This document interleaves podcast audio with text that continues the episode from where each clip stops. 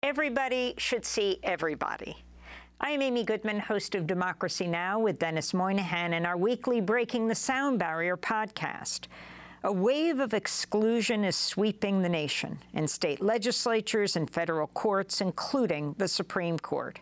Major targets of this marginalization are members of the LGBTQIA community. Last week, a federal appeals court affirmed Tennessee's ban on gender-affirming care for transgender youth. The American Civil Liberties Union said in a statement after the decision, this ruling is beyond disappointing and a heartbreaking development for thousands of transgender youth, their doctors, and their families will continue to challenge this law until it is permanently defeated, unquote. While trans people are most openly and consistently in the crosshairs, another group is suffering as well intersex people. A remarkable new documentary called Every Body is now hitting theaters, exposing the extent of the abuse heaped on this community, highlighting the vibrant movement for justice and human rights for intersex people growing worldwide.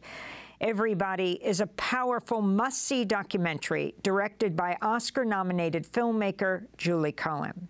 According to Planned Parenthood, intersex, the I in LGBTQIA, is an umbrella term that describes bodies that fall outside the strict male-female binary.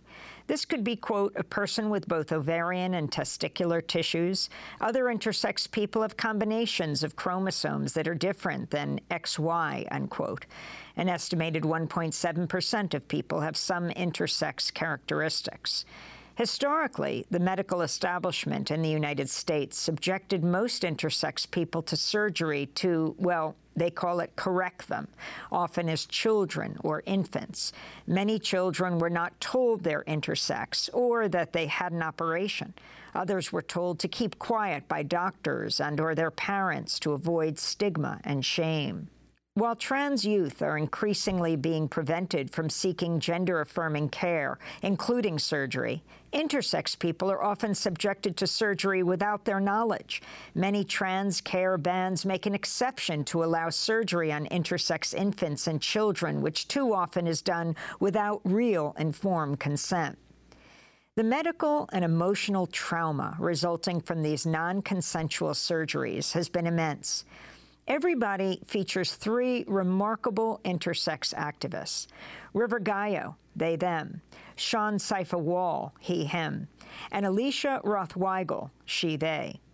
They highlight the wide variation in how intersexuality presents itself and the incredible courage underpinning the movement for intersex inclusion and justice. On my medical records, it was noted um, that I had a small phallus and undescended testes, that's Saifa Wall speaking on Democracy Now!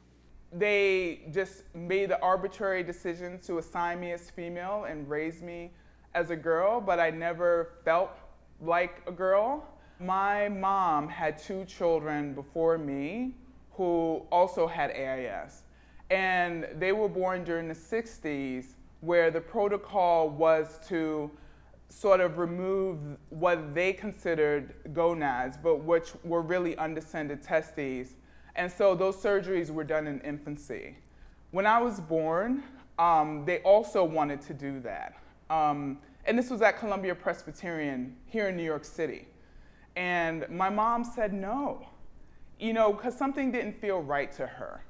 And, you know, she kept saying no. And the only reason why she consented to surgery is that the doctor at the time told her that these gonads, and I put those in quotes too, these gonads were cancerous.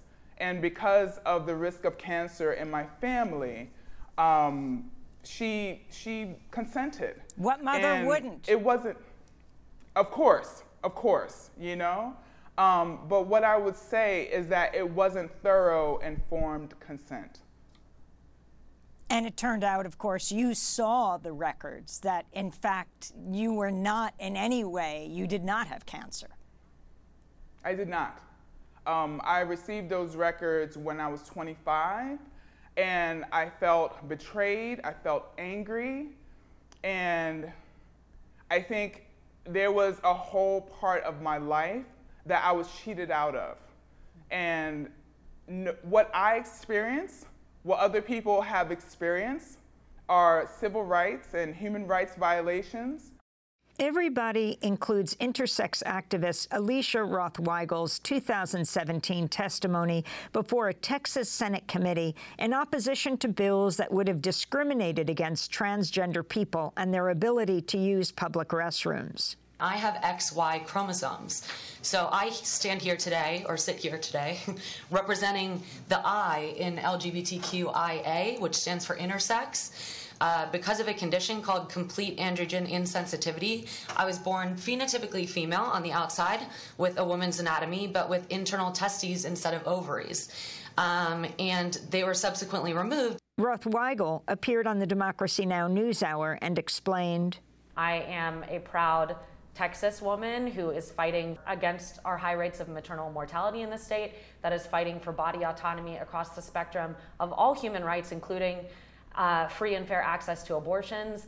Um, and so I think bringing the intersex movement intersectionally into the women's movement is a really, really important um, fight. Intersex activists are fighting for their rights, Alicia Roth-Weigel explained. New York City was the first city to pass um, an ordinance that formally condemned surgeries and outlawed them in New York Health and Hospitals public health system. Um, it also mandated a public awareness campaign for parents and doctors of intersex children so that they can make better informed decisions than any of our parents were able to, often at the hands of misinformation um, provided to them by the medical community. This ordinance has now been replicated in Austin, Texas, and is now being considered in the New York State legislature the state of New York is going to be running a public awareness campaign to raise visibility of the existence of people like the three of us and so many others uh, in our movement. Director Julie Cohen says she hopes Every Body promotes more openness, more understanding, uh, less shame and secrecy, more pride, uh, understanding that there is a broad spectrum of what normal can be and what beauty and pride can be all about uh, is part of what this film is all about. I'm Amy Goodman with Denis Moynihan.